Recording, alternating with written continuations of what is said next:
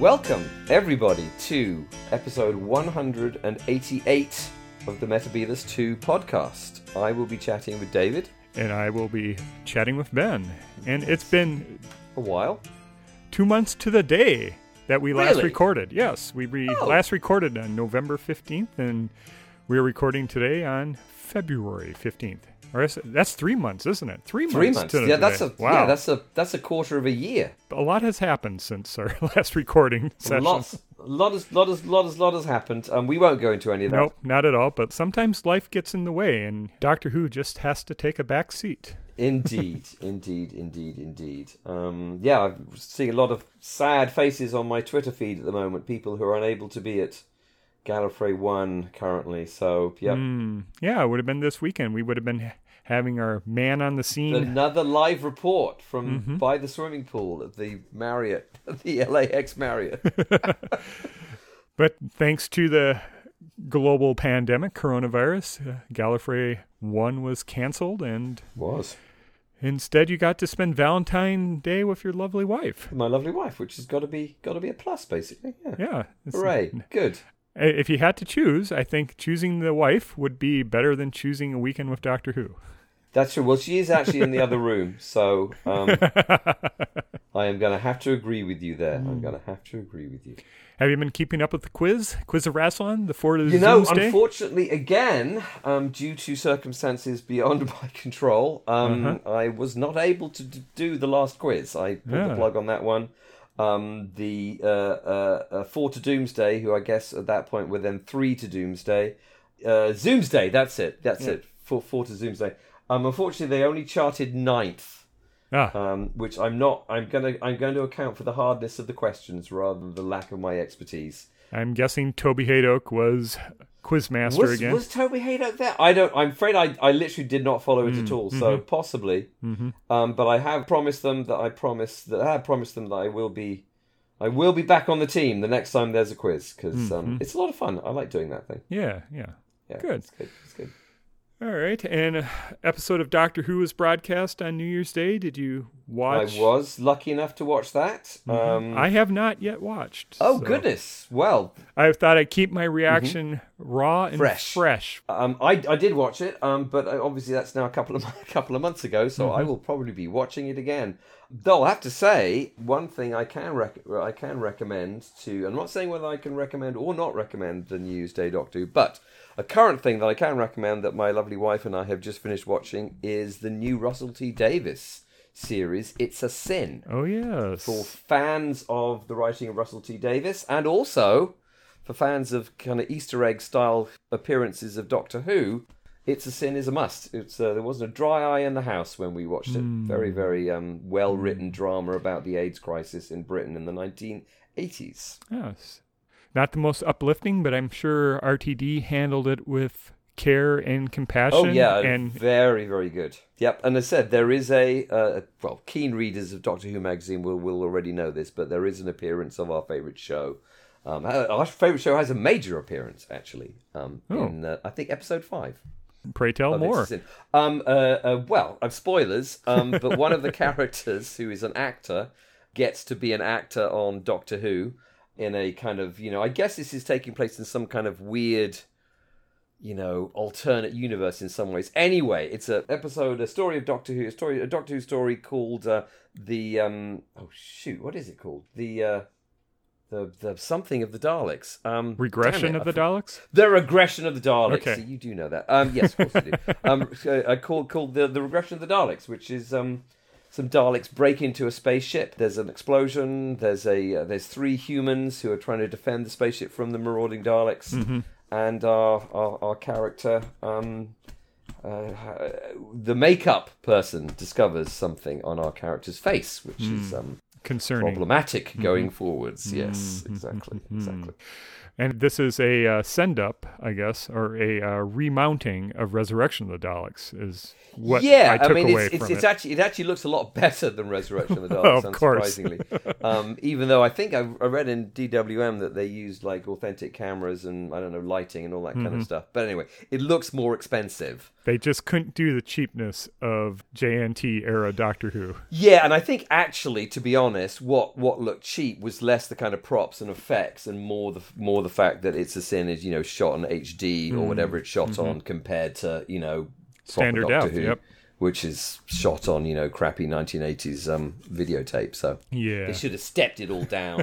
well, I guess it's I guess the I guess the um the story takes place in the studio, so Right. that's what you're actually seeing. So anyway, Well, yeah. the comment that I read on Twitter, I can't remember who to credit this for, but uh, RTD was doing more publicity for It's a Sin with Doctor Who than Chibnall was doing for the New Year's special.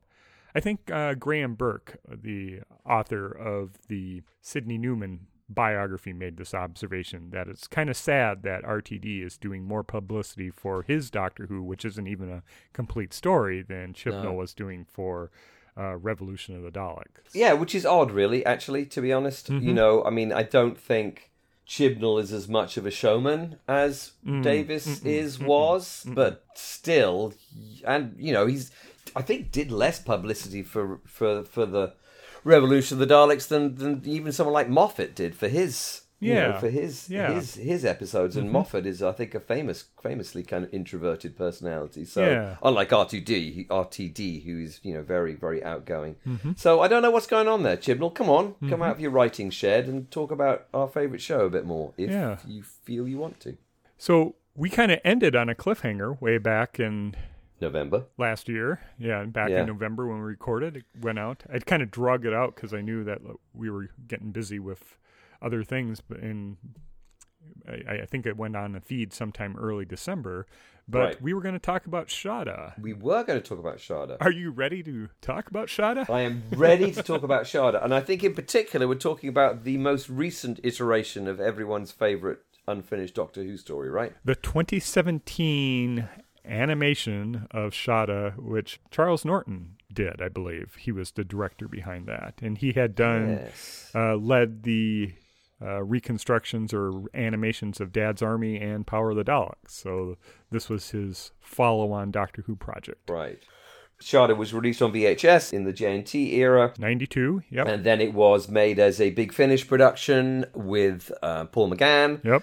And then it was also produced, uh, I don't know, a mixture of those two, right? I mean, they, they put both the JNT one and the Paul McGann one on a DVD Mm-hmm. like 10 years ago or so, right? And also Ian Levine commissioned his own animation. Oh, yeah, Ian Levine, of yeah, course, yes. complete episodic six-part animation had Lalla Ward reprise her role. Uh, they, I think, uh, John Culshaw played the Doctor in that for voice right. voiceover, but that exists too. I have that kicking around on the hard drive somewhere. yeah, and then, of course, um, it's also been turned into a book. Yep, uh, Gareth Gareth Roberts. Yeah, Old Man Roberts, exactly, yes. Mm-hmm. and yes. uh, Lalla Ward did the audiobook version of that, and that's the version I listened to when that came out a few Yeah, years ago. Yeah, yeah, yeah. So a lot of Shada. many, many ways to experience Shada. But I think we're choosing to talk about the 2017 animated restoration. Mhm, which I guess the BBC is considering the complete version of Shada, or Oh, it's completed as kind of- fast. Uh, yeah, I think they're. This is it for Shada. We're not. They're not going to be any more, right? well, Well, of course, they'll. I mean, there'll be the there'll be the Blu-ray copy on the Right. on the the season, whatever it is, Blu-ray, right? well, we're coming up to what the 50th anniversary of Shada would be in 2029. Don't you think they'll do a remount of it then for the 50th anniversary of Shada? Should could well, I mean, just just because they can doesn't mean they should, in my in my opinion. Um, well, okay, let's um, let's crack on. Let's let's let's, uh, let's crack on. Um, I don't like Shada very much. Yeah, you you have been very vocal about that. Yeah, yeah, certainly. Well, on this podcast, I have. I haven't been vocal anywhere else because no one else cares. But um, on the forums. Grr, Shada. um, it's I, it's you know it's very very Douglas Adams to me, and that's you know not necessarily a bad thing, but he was script editing and writing, Doing hitchhikers. and I think he that's always a a mistake, really, in my opinion. Well, not Yep. always a mistake. I mean, by and large, that tends to be a mistake. Mm-hmm. And it's it's to me, it is way too much like a kind of second division Hitchhikers Mm-hmm. script than it is Doctor Who, which for me is kind of punchy and you know exciting and important, and doesn't have minutes and minutes and minutes of people randomly cycling around Cambridge. I think my view on Shada is I think we've got the good parts filmed. I'm not sure that this story holds up over six episodes. I think it would have been a, a much tighter four part story as a season finale.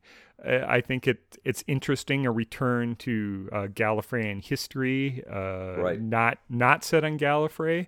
I really like Professor Chronotis as a character. I think the scenes between where Dennis Carey's portraying Chronotis and Claire Victoria Burgoyne's character Right. in Chronotis's chambers at Cambridge, which is his TARDIS, and when he does the hypnotism as uh, Sally Avon, those I think are great. So I think the bits that we get with the, that they reused in the Fifth Doctor with the punting on the cam, uh, even the bike scenes, I think are are good.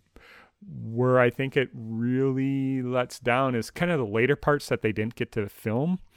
I'm not Right, sure were the right. strongest parts. As with many Doctor Yeah. Who episodes, it starts out really good. Episode one is really uh, that's where they packed a lot of the live action, the location Right, filming, and then as they would go on, go on sets into Shada and stuff. I think it the cheapness would have start to show because the monsters that they would even had had in the Shada prison didn't make a lot of sense. Like they're going to have a Wirrn locked up for for example, according to the original. right. Now they didn't do that in the animation, of course, but I think in retrospect uh, and watching this again, uh, uh, I think we get the best parts that were actually filmed, and it's nice to see it all kind of tied up in a bow. But is it as good as being missing would have you lend to believe the last lost Tom Baker? Mm, Though I mean, let's I mean, let's I, I will try and be fair to it. I mean, Mm-hmm. there are very few seventies six part finales that are any good. It- Um, well, the you last know. one was Talons of Weng-Chiang, and that they blew the budget for that, and it suffers Invasion of Time, Armageddon Factor, and now Shada. Yeah, they all they all. su- I mean, I think the other the other seventy six parter that you know again I think is a standout is Seeds of Doom. But of course, as everyone knows, that's a two parter and a four parter. and earlier in the decade to and under a different producer. Yeah, exactly, exactly. So I think there's maybe an assumption from the production team here that you know, okay, we we always end with a six-parter, and that's always a good way to end. Um, and a, and possibly slightly more kind of okay is do we have enough story here for six parts? You know, maybe we should try and do a two-parter and a four-parter. You know, maybe we could have had I don't know Skagra doing something else some at some other place. I don't know. well, Um, they kind of have a yeah. four-parter and a two-parter. You have two parts set in Cambridge, effectively, and then you go Right. off. The Doctor teaches Skagra's ship how to dematerialize and be a time ship, and all that other bit. So it is kind of divided like that. It's just that that part on Shada, the parts that isn't filmed, the stuff that would have been studio bound, I think isn't as strong as uh, Douglas Adams. I mean, he's a native of Cambridge. He, that's where he grew up. That's his hometown. He read Right. probably literature at Cambridge. he went to Cambridge. Yep, yep. Yeah, and so he, there's a lot of affection of his hometown, his university, written in there that gives it more body and soul than the almost throwaway bits set on Shada with the prison and Just the kind of big space Krargs. Yeah, Yeah. yeah, And even even Krargs, you know, that's just kind of that's a space name. You know, that's not. I mean, he hasn't sat down and really thought about what they should be called. He's Right. just like just given them a name. You know, a name from the 1960s Doctor Who comic strip. It's that kind of name. Yeah. It's it's it's just a silly. It's the silly name you'd call an alien monster if you were six years old. Mhm. The name works good. Krargs with Skagra. I mean, that's the same. it's the same kind of. Uh, And Skagra also works Yeah. very well. yeah. um, let's let's let's quick let's uh, let, let's rewind quickly to to to your point about Cambridge. I mean, Yeah. obviously, you know, we've joked before about my dislike of Cambridge, and you know, because I went to the other place, yeah, which yeah. which is fine. But it is actually kind of interesting. Um, when I watched it, and I haven't watched. I mean, I haven't actually really watched uh, Shada for a very, very long time. In fact, probably the last time I really kind of enjoyed experiencing it was the Big Finish one um, in you know 2002, whenever that was.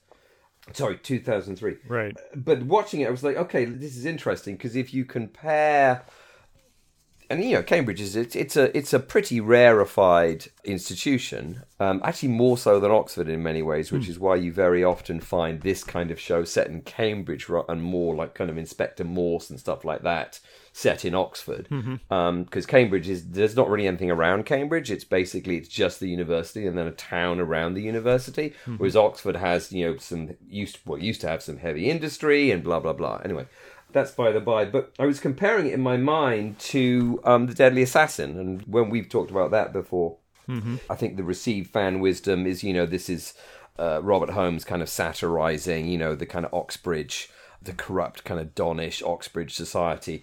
To me, actually, you know, again, as we've said before, Deadly Assassin is maybe more about the BBC, Yeah, yeah. which is, but but is also the BBC is only, you know, the higher levels of the BBC are, at that time certainly were only people who went to either Oxford or Cambridge, and the kind of obvious dislike and um, hatred is probably too strong, but you know, strong dislike that Robert Holmes had for those kinds of people is completely not present um, in in in Shada. Right. Um, it's really blindingly obvious that uh, Douglas Adams loves Cambridge. Yes. He loved going to Cambridge. Um, he loves everything about it. And this is actually more of a hymn to what a fabulous university Cambridge is. Yeah. I mean, it's it's it's it's it, actually the other thing it was reminding me of, and and uh, this is only kind of while I was thinking about doing this record because over Christmas, um, Amanda, and my wife, my lovely wife Amanda, and I watched his Dark Materials Oh. um, the, that Pullman, HBO yeah. fantasy show, which Yeah. is you know, which is all basically produced by kind of RTD era Doctor Who folks, and that you know again is a hymn to how fabulous Oxford is. Hmm. There's very little that's critical about Oxford, Mm-hmm. and I think Shada is the same. You know, it's it's it's you know you get the friendly you know um uh, gate uh, you know gate I can't don't know what, what they call them at Cambridge, but you know the guy who stands at the gate and kind of lets you in, you know, with the mm. bowler hat and Oh, the you know the one the one Wilkins character. Wilkins, that's it. I mean, the Dons are all from space, um, or they're kind of hidden time. You know, it's it's it's mm-hmm. very. Everyone's on a bicycle. People go punting. Mm-hmm. So anyway, it was kind of interesting to me that kind of almost sort of radical critique, not radical critique, that's the wrong word, but that kind of strong criticism of privilege in Britain, mm-hmm. which comes from Deadly Assassin, is not present at all here. It's, there's no critique of privilege whatsoever. So with the people that would go to Cambridge versus people who go to Oxford, is there is there different families, different uh, I, mean, I think I think by and large science. I mean, it wouldn't be classes. It's is science is more for Cambridge. Yeah, science is more for Cambridge, Mm-hmm. certainly, as um, uh, Oxford is more kind of non-science things, Uh-huh. law, that kind of stuff. Also, I mean, Cambridge is where all the spies came from. So Anthony Blunt and you know all those people, Mm-hmm. they all went to Cambridge. So communists as well, Communist and scientists. They go scientific hand in hand. exactly, exactly. So certain certain British upper class families wouldn't be loyal to one university or other, or? No, I mean, t- I mean to be honest, um, in general, upper class families are too stupid to send their children to Oxford and Cambridge. And one of the few good things about Oxford and Cambridge is it is actually quite hard to get into it if you're not intelligent. Hmm. And by and large, people from aristocratic British families are not very intelligent, and they usually end up at some kind of agricultural college because their job, in the end, is looking after their vast the estates. estates. Yeah. Yeah, exactly. All right. Um, but it- it's actually, if there's a, if people are interested, if people listening to this podcast are interested in Cambridge, there is a great comedy from again from the 1980s, as far as I remember, called Porterhouse Blue, which is a adaptation of a Tom Sharpe novel, and it's set in Cambridge, and it is a great. You know, if you're looking for something that's kind of satirical about Cambridge, um, you should re- you should either well the novel's good, but actually the um the TV adaptation is absolutely amazing and has various people who actually well John Sessions is in it I guess. You know there's there's, there's people who are kind of slightly kind of Doctor Who oriented but that, that's a it's a it's really super funny and is a lot more kind of you know it's it's actually it's more I said it's it's it's more critical of that kind of stupid privilege that people have at mm-hmm. those kind of universities. More so than the red brick universities, etc. Yeah, well, I mean, of course, as we know, if you want if you want an awesome drama about red brick universities, which really does have a lot of a mm-hmm. lot of Doctor Who stuff in it, then there is a very peculiar practice. No, I'm not familiar with that. which the lead character is played by Peter Davison, and it has David Troughton in it, and Graham Crowden is in it. So anyone who wants to kind of watch around Doctor Who, I can really recommend mhm. a very peculiar practice. In fact, you could do a lot worse than have a double bill of a very peculiar practice and Porterhouse Blue if you want to have satire about the British university system. Yeah, very, very good. Take those under advisement. Absolutely, there you go. Um, back to Shada though. Yeah, um, I do have a question um, Yes. reg- regarding Shada, and particular. Maybe this is a cultural thing. I did not understand Douglas Adams' joke that he had Chronotis saying with tea, he'd ask if you want one lump or two, and then ask for sugar. Now, I, I know the assumption would be those would be cubes of sugar, but Yeah, what sugar what would be the lumps that he was referring to? Is anything, or is he just being scatterbrained? I think he's just being silly. Actually, I don't think there's anything to do with lumps. Okay. I mean, you know, you traditionally you ask people at one lump or two is like, do you want one lump sugar lump or two sugar lumps? Mm-hmm. It doesn't really refer to anything else, as far as I know. Okay, but they do it a lot, so I thought, well, maybe that's Um, Yeah. actually referring to some kind of tea practice that I, as an American with no tea culture, would not get. No, it's not some kind of tea practice I um I recognise.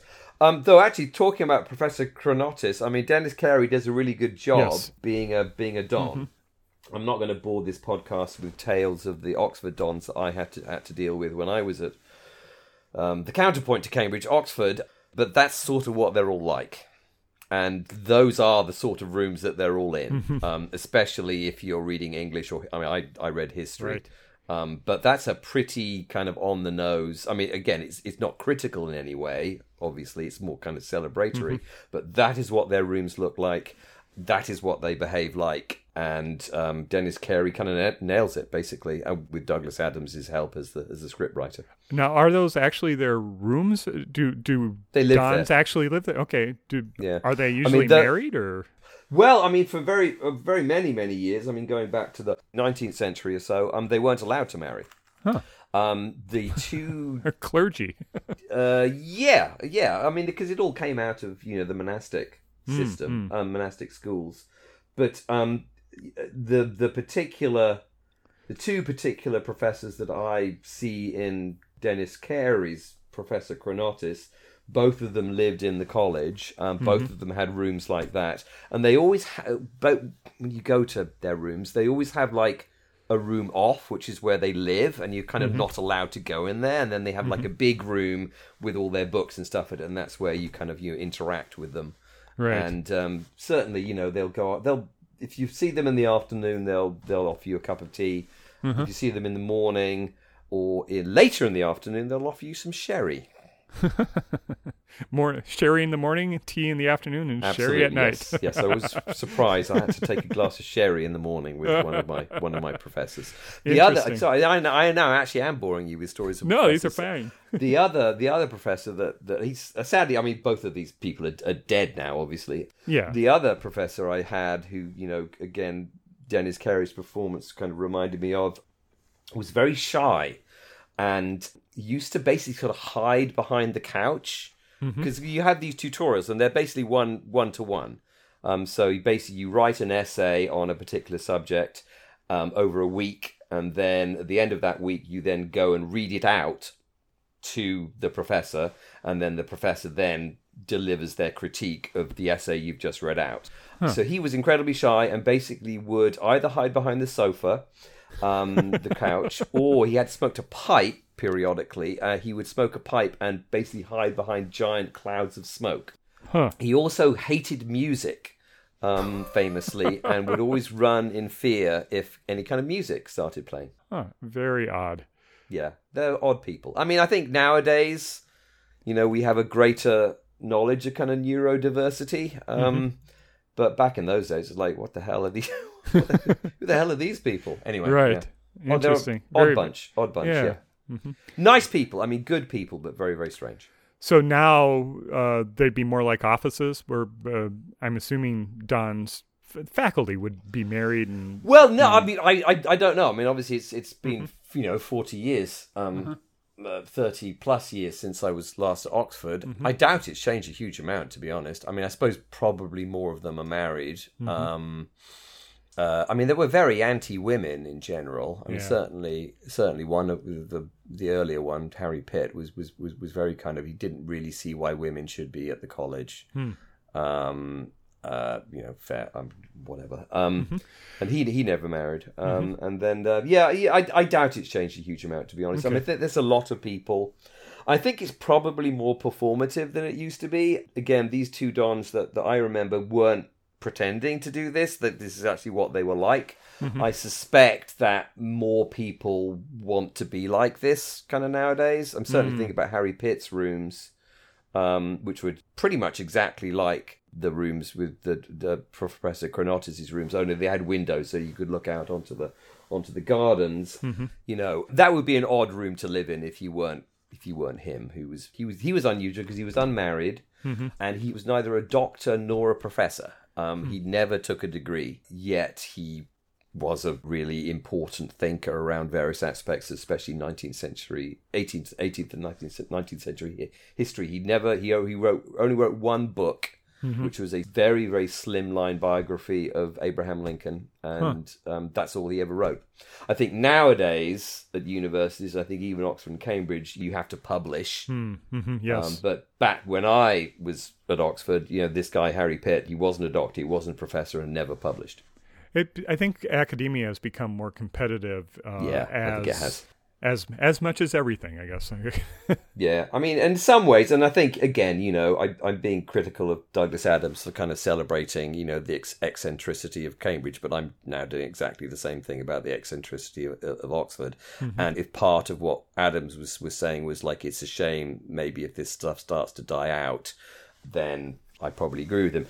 And actually, again, rewinding back to one of my recommendations, that is basically the plot of Porterhouse Blue, which is uh, this comedy that's set in Cambridge. There's a you know a new dean comes to the college and starts modernizing everything, and the the satire is well you know all the all the kind of crazy old dons they kind of gang up against him, and it's it's it's uh, yeah it's it's it's it's it's it's hilarious, but I mean, it's also you know, it's saying, isn't it a shame that you know academia is changing and all these kind of crazy eccentric people are kind of are being pushed out because you know everyone has to publish and you know blah blah blah. I'm going to pull a quote here from Doctor Who magazine, kind of talking about the genesis of the story. Um, this is from Doctor Who magazine, uh, J- July 1998, uh, DWM 267. And this is Andrew Pixley writing, and I'm just going to read off here.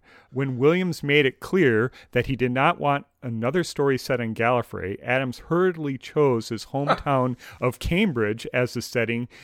He had read English at the university and recalled a notion from his student days that an eccentric professor could probably live quite discreetly in the same rooms for 300 years.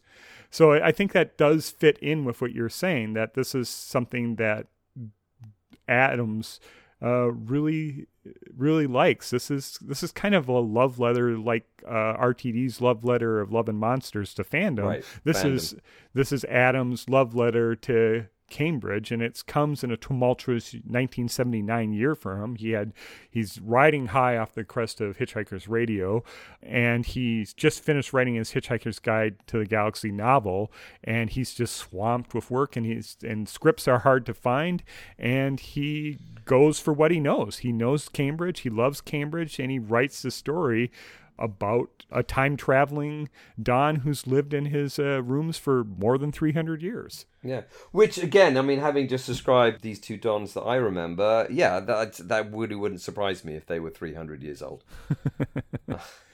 really wouldn't have surprised me. Mm-hmm. Um, um, I'm, I'm trying to remember who the my mind is not working today.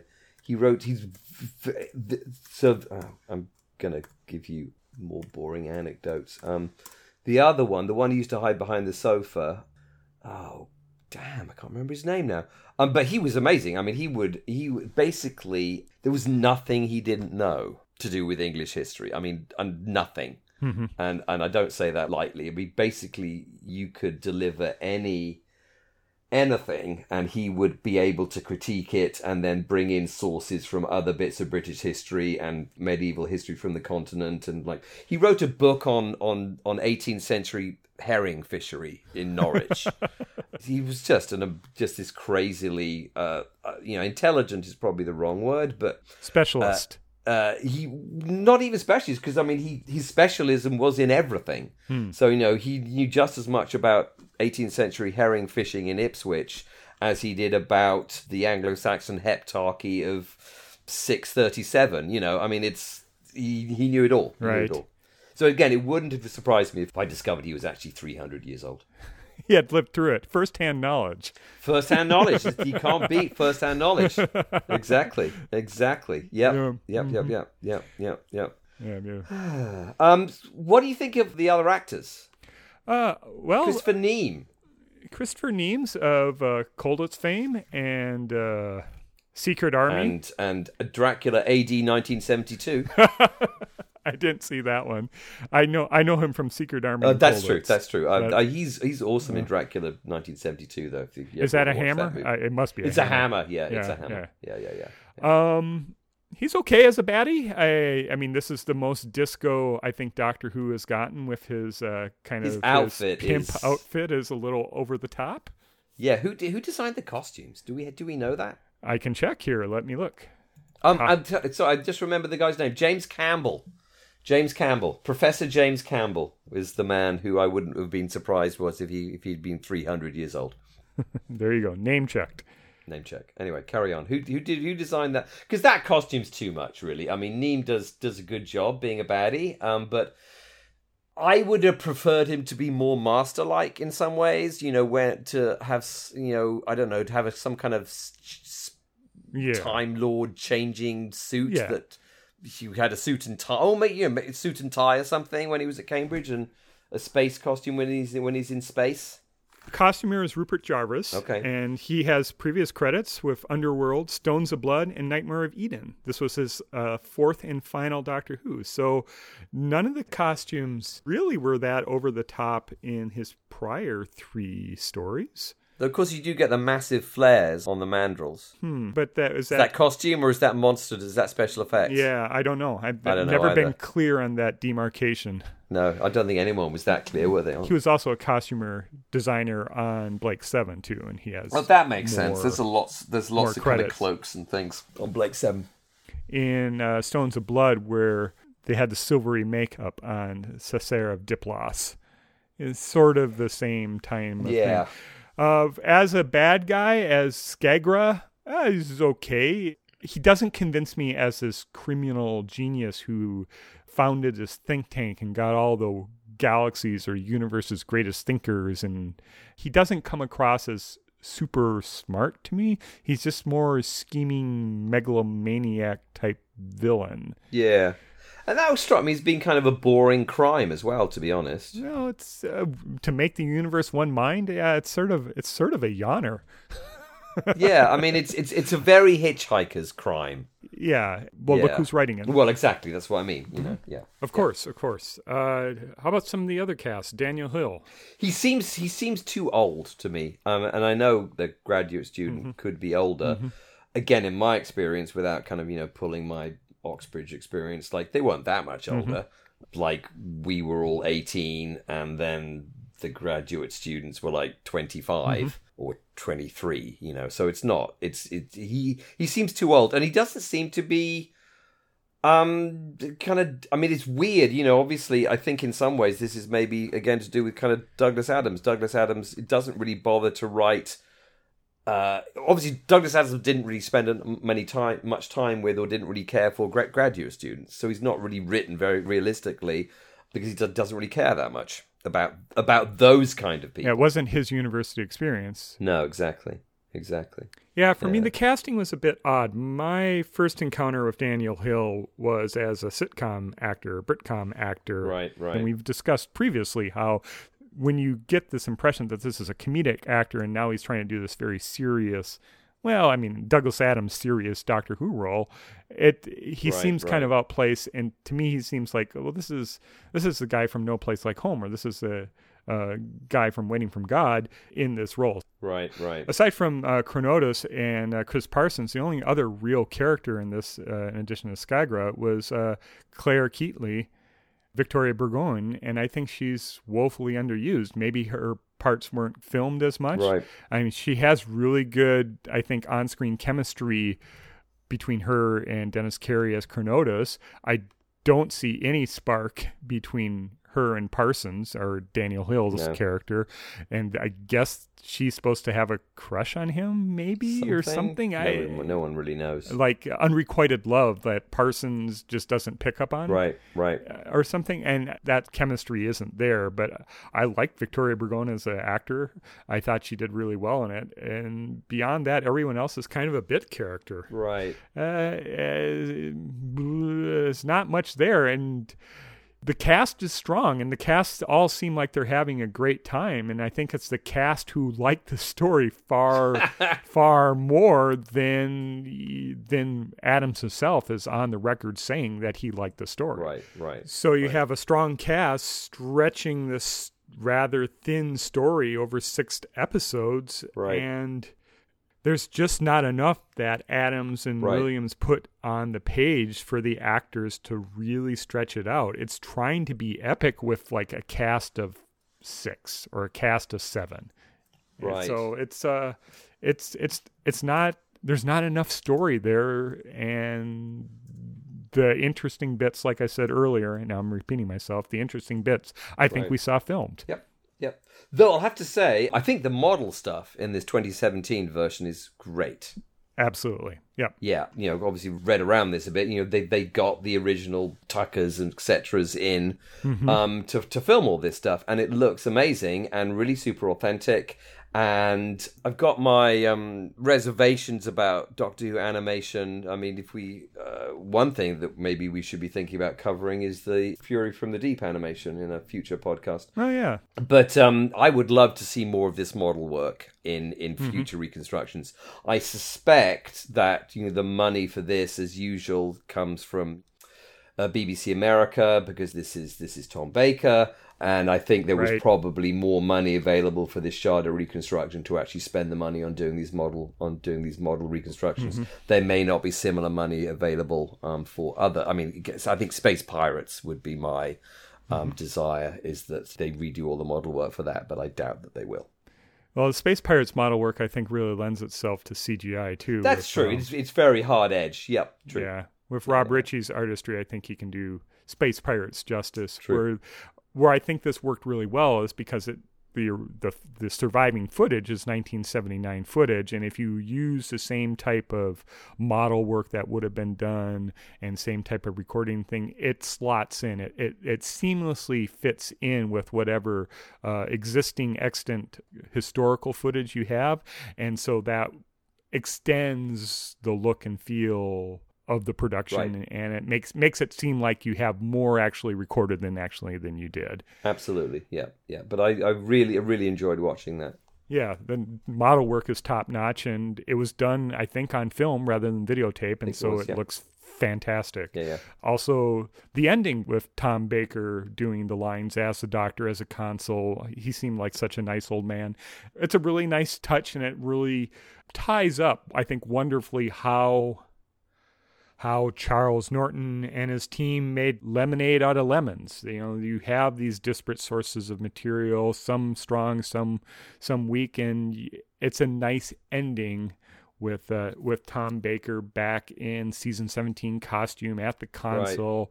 Not quite as over the top as he was in season 17, more of a subdued, mature Tom Baker, obviously, uh, giving the final lines and just smiling. Is that really the doctor? He seemed like such a nice old man. It just gives it it, it gives it a different feel than it would have had if they had recorded this back in 1979 Right, right, right, right, right. that's what makes I think this version stand out yeah, from all yeah, the yeah, other yeah. versions. No, it's. I mean, that's a. I mean that. The yes, no. The ending was, yeah, you know, kind of special in that way. I thought. Yeah.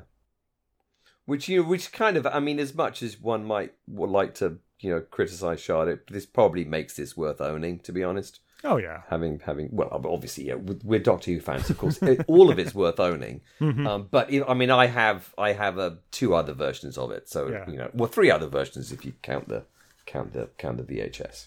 Did you save the VHS with the script book? Yeah, I think I've got that somewhere. I'm not sure it's here in America. I think it's I think it's back in the back in the UK. But mm-hmm. um, yeah, no, with the script book and the yeah the special box that it came in. Yep, yep, yep, yep.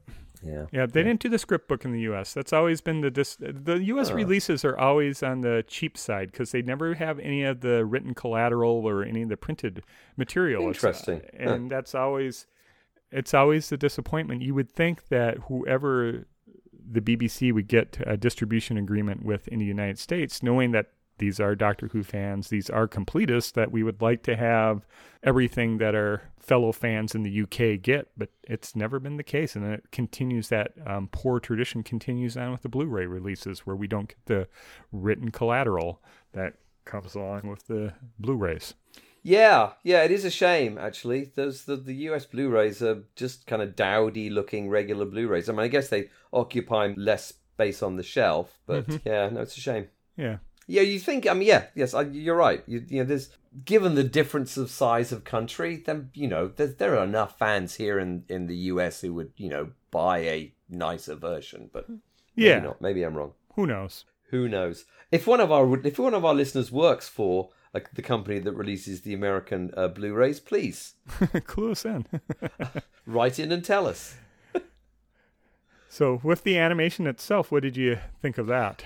Yeah, I you know I I'm we can maybe talk about this when we talk about Fury from the Deep. I would blow hot and cold on on on animation. Um, mm-hmm. Um, I think it helps having stuff left that you can use to inform what the animation looks like mm-hmm. and not just telesnaps, but actual actual video. We got our usual suspects here. Um, he's everyone knows I'm a big big fan of Martin Geraghty mm-hmm. and Adrian Salmon um, and Mike Collins, who I met at Gallifrey One last year, and is super nice man. And also Daryl Joyce, I'm a big fan of as well. So yeah. all of them are awesome um, as as as artists and comic book people and um, I think it, I think it's pretty good. I mean, you know, it's it's difficult. I mean, this is you know you can't really get the angles right. on animation, right. and uh, you know you can't get from below, you can't get from above. The kind of tricks, tricks is the wrong word, but you know the kind of techniques that a live action director would use, even with 1970s Doctor Who, to make a shot more interesting. You can't really do that on this animation budget and it shows from time to time. You know, when people when they're standing in the lab, um, you know, uh, what's his name and thingy, um, uh, Claire and and and and Chris, they're just standing there. It's not very interesting. No, no, it isn't. And the lab, I think, was unfortunately the thing that the the the scenes that they were locked out in that afternoon. They went away for lunch, and the unions yeah. go on strike, and that that is where that's would have been the scenes that they would have staged that afternoon, and those were the ones that were lost. I have relatively recently, because I got it for Christmas, watched the Fury from the Deep animation. There's a great bit in that animation where they go sort of full on Scooby Doo. Um, and you think, yes, finally, they're actually going to do something that is to do with animation rather than just literally kind of following the story. And I could have done with a little more of that in Shada. Um, uh, just go, this is animation. Let's do some animation things. Hmm. Yeah. But with Shada, I'm not sure how much that really would have lent itself to do more dramatic animation because you still wanted to fit in with the surviving footage, the yeah. stuff directed by Pennant Roberts. Right. Yeah. Absolutely. Yeah. Yeah. Yeah. Yeah. Yeah. Yeah. And, you know, looking back at this, uh, this failed six parter to conclude the Williams and Adams era, it's it's kind of a it's kind of for for an era that had a lot of creativity. This to, it's it just kind of fizzles at the end. Yeah, yeah. It's no, it's it's it's it's sad actually because you know the more I think, and actually actually the more I think about the Williams era, and that thought is a lot prompted by doing this podcast, to be honest. Yeah. Um, the more, as much as I disliked it at the time, the more I like it now. And I, you know, I think it is a shame that those, you know, those six parters didn't work out well for him. Mm-hmm. It's a shame, really. Well, I think he was put in. Uh, he had the ideas that he was trying to carry out are much grander than the Hinchcliffe Holmes era, both in creativity and going off of what the BBC would normally do. Talons of Weng-Chiang looks great in part because it's a historical and if BBC does one thing good, BBC drama does historicals really Victorian well. London, Right. They're going to do gonna do a good job. Right. Yep. And even with Seeds of Doom, it's a lot of location footage. It's contemporary. It's not it's not super sci-fi with invisible spaceships or even even Yep. spaceships or something. It's much more grounded in what BBC can do, and you didn't have the rampant inflation that you had at the you know by the late Yep. '70s that Williams had to do. So, Shada was deliberately conceived as a six point story where they had to keep the cast down for budgetary concerns, and they couldn't find a writer, so your script editor has to get special dispensation for it.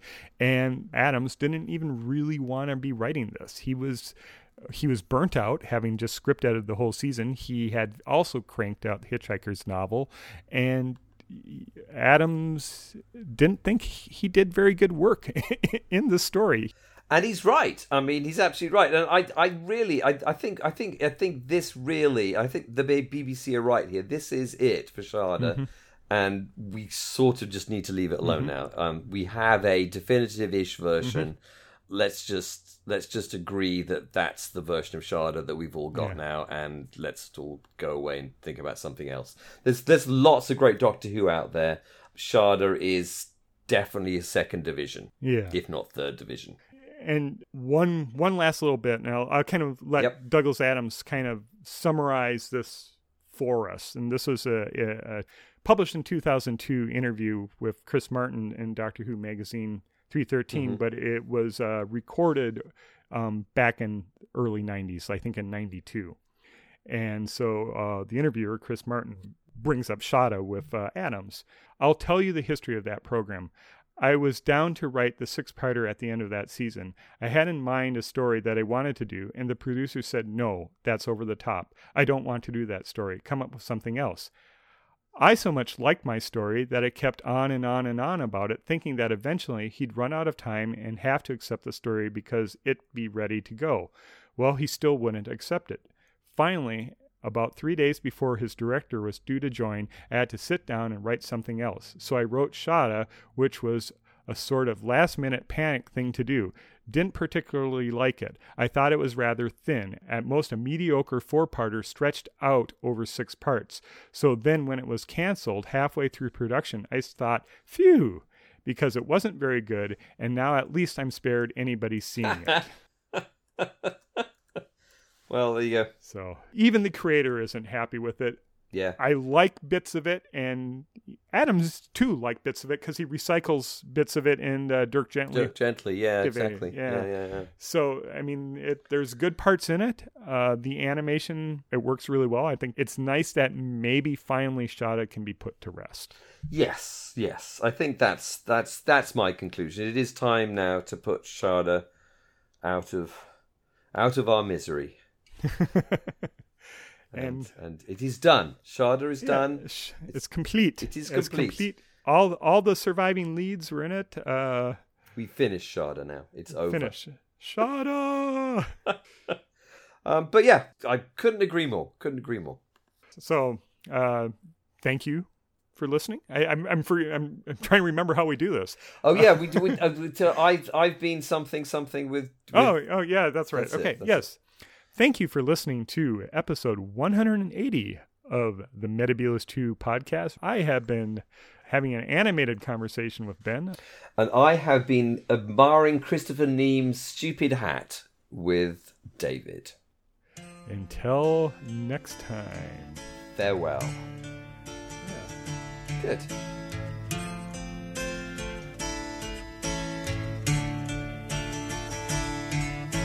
I could have gone to with Lionel.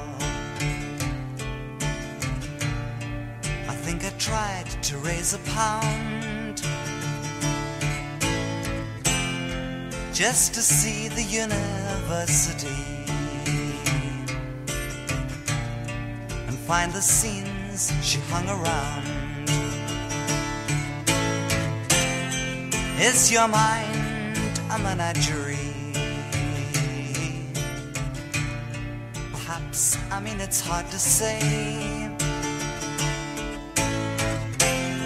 A pterodactyl built its nest on me. I'm feeling strange, but quite okay. On this Beleeka Doodle day.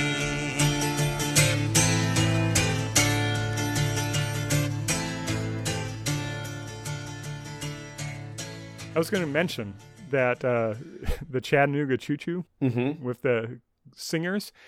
In 79, I got my first model train, and it was a Chattanooga Choo Choo.